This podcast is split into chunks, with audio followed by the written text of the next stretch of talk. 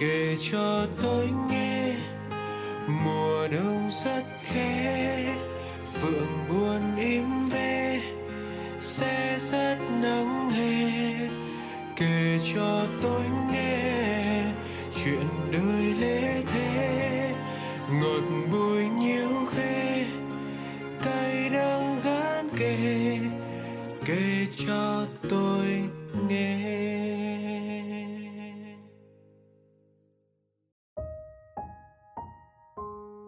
Khung giờ đã điểm rồi. Các bạn vẫn đang chờ đợi tập mới của Kể Cho Tôi Nghe lên sóng chứ? Số radio ngày hôm nay thực sự là một câu chuyện khổ tâm khi bạn nam trong lá thư của chúng ta đang trải qua những tháng ngày rất nặng nề vì gia đình ngăn cấm chuyện tình cảm.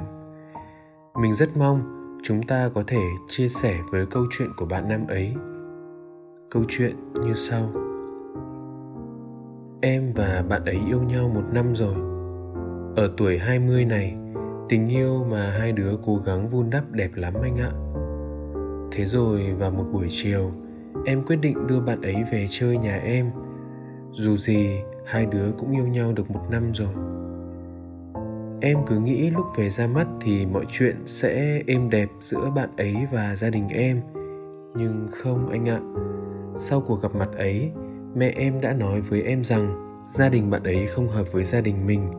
Bởi lẽ bố mẹ bạn ấy đều chia tay nhau vì những lý do không tốt mà em không tiện nói. Sau lần đó, em đã rất nhiều lần nói chuyện với bố mẹ và đã cố gắng chứng minh cho bố mẹ thấy rằng bạn ấy sẽ không giống bố mẹ mình. Em cũng chứng minh rằng em đã đủ sức lo cho bạn ấy. Nhưng anh biết không, mọi sự cố gắng vừa làm vừa học của em đều là vô nghĩa. Bố mẹ em vẫn không đồng ý cho em tiếp tục. Em cũng đã thử nói chuyện với bạn ấy, nhưng bạn ấy chỉ nói với em là em không có chí tiến thủ, không có bản lĩnh. Em cũng chỉ biết im lặng. Thật sự em buồn lắm. Em không biết mình nên cố gắng hay phải dừng lại nữa, vì em đã cố gắng hết sức rồi. Sức ép từ gia đình và bạn ấy thật sự làm em khó thở anh ạ.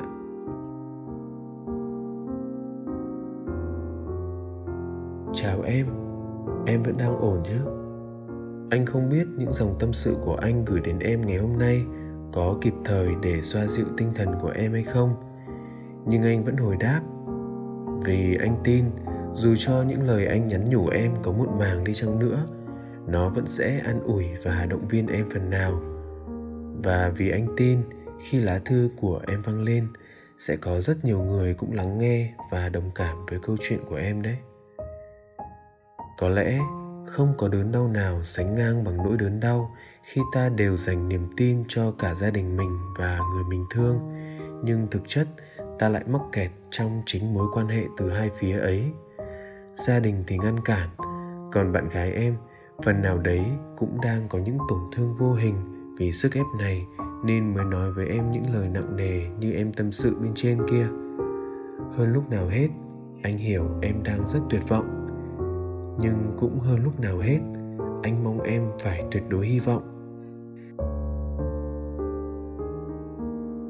Trước những tranh đấu của em cho tình yêu ấy, chắc hẳn sẽ có nhiều người, thậm chí bố mẹ em phẩm bình rằng 20 tuổi thì mình lấy gì để đảm bảo cho tình yêu của mình? Tiền tài không? Danh vọng không? Thế nhưng em biết độ tuổi 20 sẽ sở hữu điều gì không? Đó là niềm tin em ạ. Có thể nhiều người đi trước, họ hơn em ở kinh nghiệm sống. Nhưng càng có tuổi, họ càng thận trọng hơn. Họ mất đi tất cả những niềm tin, những sự tự tin, những bản lĩnh ở tuổi 20 họ từng có hoặc chưa hề có. Thế nên, nếu em đang ở độ tuổi tràn đầy hy vọng ấy về tình yêu, anh mong em hãy cứ giữ lấy, hãy tận hiến với tình yêu và niềm tin của em. Anh không biết những điều mà bố mẹ em thực sự nhìn nhận thấy từ gia đình nhà bạn ấy là gì mà lại cấm cản em gay gắt đến vậy. Anh cũng không biết lý do nào khiến gia đình bạn ấy lại tan vỡ. Nhưng dù nguyên cớ là gì thì cũng không có lý nào bạn ấy lại phải chịu những sự phán xét không tốt đến từ người lớn cả. Hoàn cảnh có thể ít nhiều ảnh hưởng đến một con người, nhưng không nhào nặn thành toàn bộ hình hài con người ấy. Huống chi em và bạn ấy đã êm đềm bên nhau 1 năm. Chắc chắn bạn ấy là một bạn nữ dễ thương, dễ mến và có những phẩm cách tốt.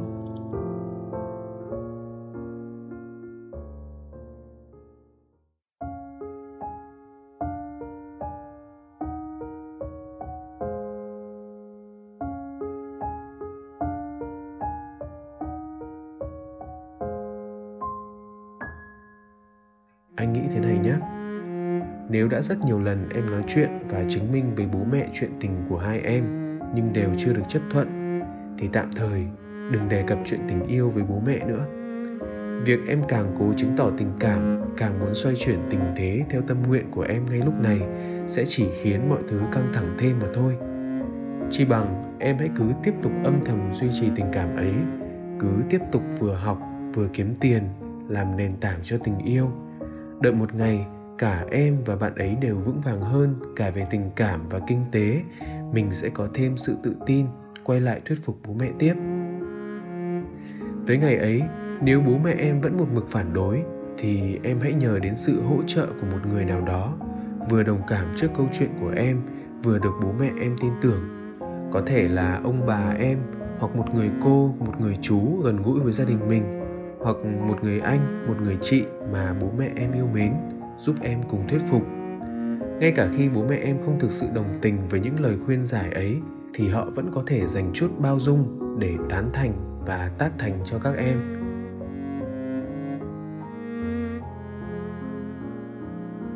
Còn đối với bạn gái em, hơn bao giờ hết, đây là thời điểm em cần phải ở bên cạnh bạn ấy thật nhiều. Chuyện em có thể thuyết phục bố mẹ thành công hay không chỉ là điều kiện cần mà thôi. Việc cả hai em phải thấu hiểu nhau, động viên nhau vượt qua khoảng thời gian này mới là điều kiện đủ. Trước hết, hãy tâm sự với bạn ấy rằng em đã cố gắng thế nào, chứ không phải một kẻ không có trí, không có bản lĩnh như bạn ấy nghĩ. Cũng giống như khi đối diện với bố mẹ, tạm thời em đừng đặt nặng vấn đề cả hai phải thuyết phục gia đình ngay lập tức. Hãy cứ tiếp tục duy trì tình cảm của hai em êm đềm như một năm vừa qua đi. Khi nào tình yêu đủ vững tâm hơn thì mình lại đề cập đến chủ đề này một lần nữa. Nếu bất chợt một ngày, không may, niềm tin của bạn ấy yếu mềm trước những áp lực, thay vì liên tục tìm cách gò mình vào những lý lẽ phải cùng nhau cố gắng, phải cùng nhau kiên trì, em có thể tạm thời để cho bạn ấy có khoảng không gian riêng.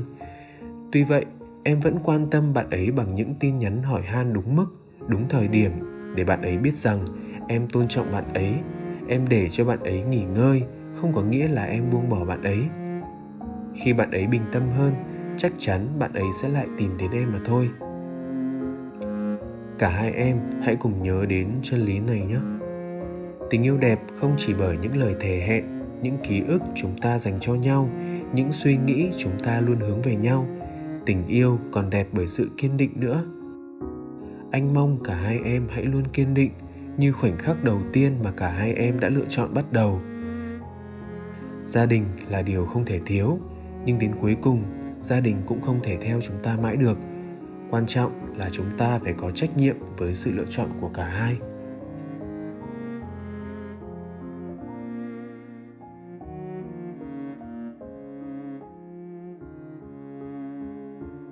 Khi ta yêu một ai đó, cũng giống như khi ta bước đi trên một con đường. Trên hành trình của chúng ta, không phải lúc nào con đường ấy cũng bằng phẳng. Sẽ luôn có những trắc trở, những dông bão khủng khiếp chờ đợi ta phía trước. Thậm chí sẽ có lúc hành trình ấy khiến ta đau đớn và kiệt quệ. Nhưng nếu ta đã chọn con đường ấy thì hãy cứ bước đi. Có những đoạn đường, đột nhiên em sẽ mất phương hướng vì không tìm thấy hy vọng chỉ lối cho em ở đâu. Thực ra hy vọng không phải là cái ta có sẵn, mà là cái ta phải bước đi thì mới có được. Mình càng bước đi, mình càng tìm ra hy vọng, và mình lại có niềm tin để bước tiếp. Khi ấy, đớn đau, cùng cực hay chông gai dông bão có đáng gì chứ? Chuyện tình yêu cũng vậy thôi. Có thể em cho rằng việc bố mẹ ngăn cản mang đến một sức ép khủng khiếp, và anh cũng biết em đã hết lòng thuyết phục bố mẹ rồi. Sự đau đớn và kiệt quệ trên hành trình kia, anh tin là em cũng đang từng ngày trải qua rồi đấy. Nhưng mình còn niềm tin đúng không em? Vậy thì mình cứ bước tiếp thôi. Dù chỉ còn 1% trong khả năng hy vọng, anh vẫn mong em tiếp tục cố gắng bằng 100% sự chân thành của mình. Chỉ cần một sáng thức dậy, Khi em nghĩ đến chuyện tình của mình, em vẫn thấy niềm hy vọng tuổi 20 còn tràn đầy, thì hãy tiếp tục nỗ lực cho tình yêu ấy.